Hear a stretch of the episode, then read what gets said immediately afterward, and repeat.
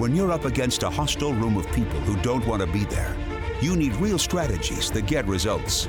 Welcome to From Hostage to Hero, the show that gives you practical advice you can use right now in the courtroom, boardroom, or classroom. Learn how to move your unwilling audience to one that is invested in what you're saying, eager to participate, and engaged in the process. Learn from the attorney whisperer herself, your host, Sari Delamotte.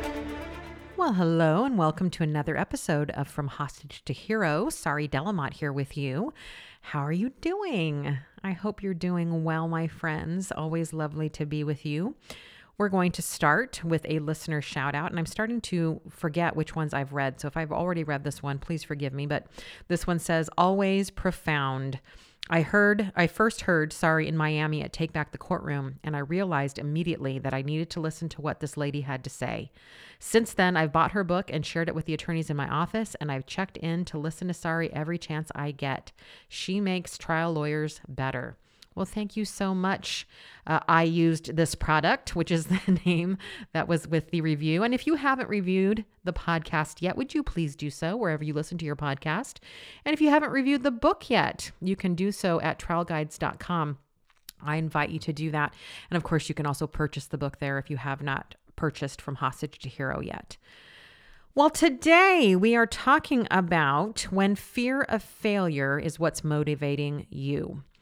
We had a recent crewbie, that's what we call our new crew members in the From Hostage to Hero or H2H crew, comment recently. If you haven't, um, or you don't know what the crew is about, go to FromHostageToHero.com to read all about it. But the crewbie had written that they joined because they wanted to change their motivation of uh, fear uh, when approaching trial. And I think this is probably true for, for many of you. Fear is the great motivator. It's what motivates us to do things in our lives. And I, was just struck, as I have been lately, how similar this is to my cancer journey and how we are going through or, or have gone through the same things. I was just came across an article the other day as I was reading, and it said, What's worse, the fear of cancer or cancer itself? And I would suggest that the fear of cancer, or at least those of us who already have cancer, the fear of cancer returning and dwelling on that fear is much worse than the cancer itself. And I would suggest the same is true for those of you who fear losing trial. And I would ask you the same question what's worse, losing trial or constantly living in the fear that you will lose trial. And that's what I want to talk about today. This constant fear that you believe motivates you actually is causing you to do a lot of things. So it's causing you to go from CLE to CLE. It's causing you to read every new book that comes out on the market. It's causing you to doubt yourself, to mimic others, to lose sleep, to overdrink, to gamble, to overeat.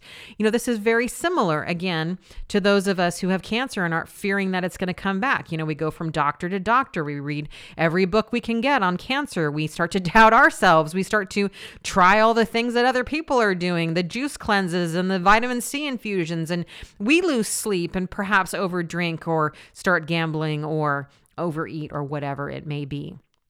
You know, one of the things that I've noticed about my journey that I tend to do, and I, I'm wondering if it's the same for you, is I, I start to blame myself. And if there's nothing, if there's anything that drives Kevin crazy, it's this this blaming myself for my cancer. I blame myself and I say, you know, this is because I was overweight and I didn't start to lose weight until recently. And this is because I drank too much, even though I didn't drink very much at all. Or this is because I had too much stress in my life. And we do this, don't we? I mean, you blame yourself. I know this to be true when you lose trial right you didn't do the right opening or you didn't try the right method and and it's very similar i think to to the defensive attribution that we see in our jurors right? So our jurors start to look at the plaintiff and look at all the things that the plaintiff possibly did wrong and start to blame the plaintiff for their injury. And why do they do that? Because they are really doing it to protect themselves. They're, they're saying, look, if the plaintiff had done these things, if I was in the plaintiff's shoes, I would have done these things and I would have avoided this ever happening. And I think it's the way that we gain control, right? We tend to think there had to be a way for me to not get the cancer, or there had to be a way for me to win this trial. And I just didn't see it, or I didn't use it, or I didn't pay attention to it. And next time I will. And this is a really dangerous, slippery slope, my friends. This is no way to live. And when I first was diagnosed with cancer, I went to my first oncology appointment and they gave me this big notebook and in it was a several tabs, you know, how to read your pathology report and you know the side effects of the different medications that they give you and one of the tabs said survivorship and I thought, "Oh my god, this is for my husband to read, you know, if I die and he he's left alone." And then I went and I looked behind the the tab and it's it's it's all about how to survive your cancer. It's for you, dummy. You know, that's what I was thinking for myself. But there's this whole part of the cancer journey that's called survivorship. And what that means is there's really life before cancer and there's life after cancer. And what I mean by that is once you have cancer, it's not like you go through the treatments and you and you have the surgeries and you do the radiation and you're done. You're never done. In fact, they don't even say, even if your surgeries and your treatments were quote unquote successful, they don't even use the word cured. You're never cured of cancer. You're either in remission or more likely in breast cancer, they tend to use uh, NED, no evidence of disease. They don't even use the word cured. And so, this whole idea of survivorship is how to be with this looming possibility that the cancer could, in fact, come back and how to be with the things that may happen to your body due to said treatments because it can waste away your bones or cause breathing problems or heart problems or all kinds of other fun things. And so, this whole concept of survivorship is how to be in your cancer journey. And I want to suggest to you that you also need to have a survivorship part of being a trial attorney because there's life before becoming a trial attorney and there's life after, just like cancer. In that, the minute that you decide to be a trial attorney, I mean a real trial attorney, a trial attorney that takes cases to trial. Now, I'm not shaming anyone who chooses on occasion to not go to trial because there are definitely times when it is not appropriate to go to trial and it is better to take the settlement. But those of you who are willing to go to trial and do go to trial are the ones that I'm suggesting are those in the trial lawyer realm. You have to understand that things are never going to be the same again. That you also have to build resources of how you're going to survive this life, this job that you've chosen, where it's always a possibility that you could lose. I mean, we've got to re- realize that you chose this. Cancer chose me, but you chose this. And in many ways, they're very similar.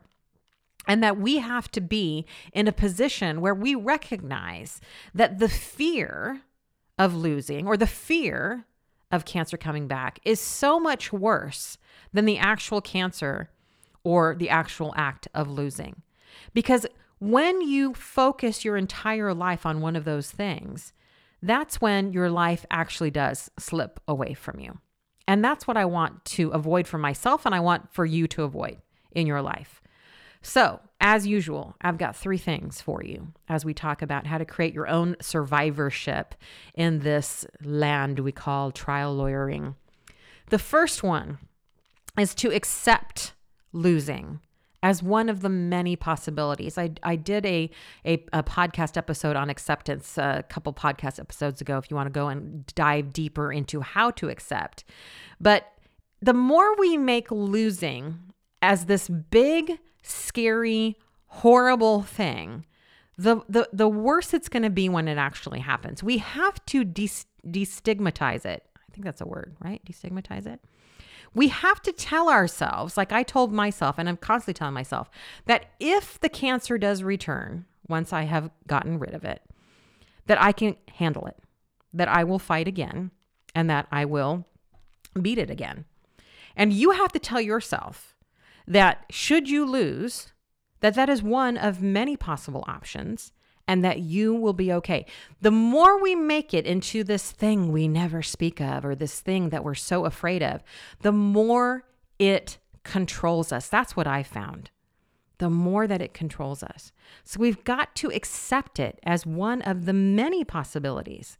Not the only possibility, but one of the many possibilities, and tell ourselves that losing is part of the job and that if we, in fact, lose, we will be okay.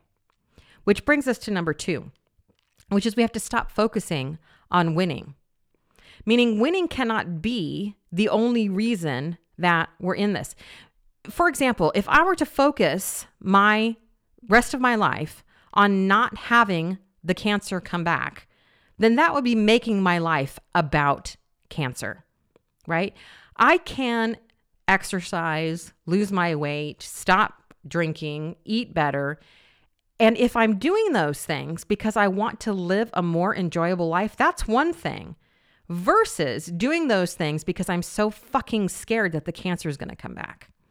This is the difference between fear being your motivator and your motivation being something else entirely. You know, when I when I think about uh, motivation and and fear being a motivator, I think back to Rick Friedman when he did a um, webinar for us. Oh, what was that? May, maybe. It still lives in our From Hostage to Hero Facebook group if you want to go check it out. It was fantastic. And so he talked about fear being unprofessional. And I just thought that was such a ballsy statement for her, him to make because so many trial lawyers are are overrun with fear. And he had the balls to come out and say that fear is unprofessional. And he used this example of uh, what would it be like if the night before your surgery, your surgeon comes in and says, "You know what? I'm just really scared this isn't going to go well tomorrow. I'm a little worried about it. Um, I'm I'm I'm I'm trying to be as prepared as possible, but I'm I'm a little freaked out." You would not have a lot of confidence in that surgeon, would you? That would be unprofessional, regardless of how they felt. But I think the bigger point here is, is that we don't need to be scared of losing. Let me say that again. We don't need to be scared of losing because losing is part of the deal. It is not your job to win. You've heard me say this many times before. It is not your job to win. And just like I did not cause my cancer, and just like you did not cause your loss in all in all ways that are important at least uh, that's what i'm seeing from this side maybe there are those of you who are totally incompetent and did cause your loss but for most of the clients that i work with you did not cause your loss you cannot focus on being the be all end all for it not to ever happen again because you aren't. There's so much that is out of your control. So you cannot focus on winning because winning is ultimately outside of your control. You've got to focus on the journey. I had also another um, podcast episode in the last couple months called What Journey Do You Want to Go On? You are going on a journey with your clients. Your job is to prepare them for all possible outcomes. This is what you need to talk to them. And I know many of you do even before you go down the road of trial, which is there's many possible outcomes here. We could go and we could win. We could go to trial and we could lose. We could go to trial and win not as much as we want and come out less than what the settlement offer was. Your job is to help them navigate the legal system. It is not to win. And when you start focusing on what you're really there to do, which is to prepare your clients for the journey and then go on that journey with them, regardless of the outcome, that's when you start to release fear as your motivator because you don't need it anymore to motivate you. I know that some of you think you're a bunch of lazy fucks, and if you didn't have this this fear, I know I I've come from this place. If you didn't have this fear, then you'd never get up and do anything. But God help me if the only reason I get on a treadmill or eat a vegetable again is because I'm so afraid the cancer is going to come back. I've got it backwards. I want to exercise and eat right so that I can live my most fulfilling life, which brings us to number three, which is if you're not focusing on winning, what I want you to focus on is on fulfillment. No one is getting out of this alive. Listen, there's an end date to all of our lives and to our careers. So, what I want you to focus on is the journey, is your fulfillment. And that means taking care of yourself and going on vacation and working with clients that you want to work with and stopping all the other bullshit like fear as a motivator that keeps you up at night.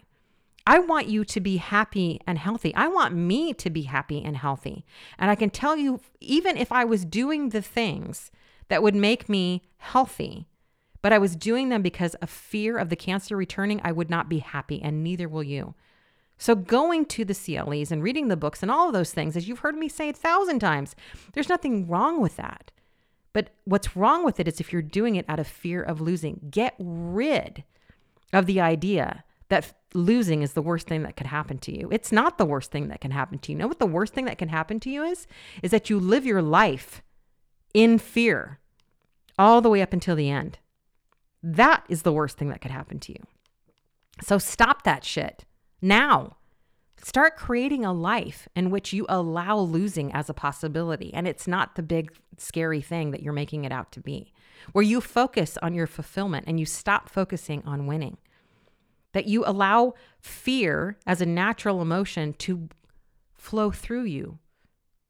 You feel it and you release it, but you don't allow it to be the motivator. Instead, what gets you out of bed in the morning is your family who you love, is that treadmill or that hike that sounds so good and makes your body feel so good, is those clients that you're preparing for that journey that you're going to walk with them. That's what I want for you. That's the fulfillment that I want. That's the motivator that I want for you. Fear has no place anymore in your life. I'm claiming that for you because it is not a good motivator and it will destroy you. You can have a life of joy and happiness that also allows for the possibility of losing. And I can have a life of health and vitality that also allows for the possibility that this cancer may return. Because anything else is madness. Anything else is, is allowing my life to revolve around cancer, which I refuse to do. And anything else is re- allowing your life to revolve around fear, which I hope you refuse to do. Instead, embrace your resilience and your knowingness that you can handle whatever life brings and focus on the present moment and how you want your journey to be versus being so afraid of these possible outcomes. You've got this, my friend. We're done with fear being a motivator. Until next time. Thanks for joining me today. If you benefited from what we talked about or just want to let me know you enjoy the podcast, go ahead and leave me a review on whichever platform you use to listen to From Hostage to Hero. Add a comment, and I just might give you a shout out on an upcoming episode. In the meantime, head over to FromHostageToHero.com to order your copy of my book, From Hostage to Hero captivate the jury by setting them free, and to get on my mailing list. I send out trial tips and encouragement right to your inbox every single week. And while you're there, make sure you join the waitlist to become an H2H crew member when we reopen. We only open a few times each year, and you do not want to miss out. I look forward to our time together in next week's episode. Talk then.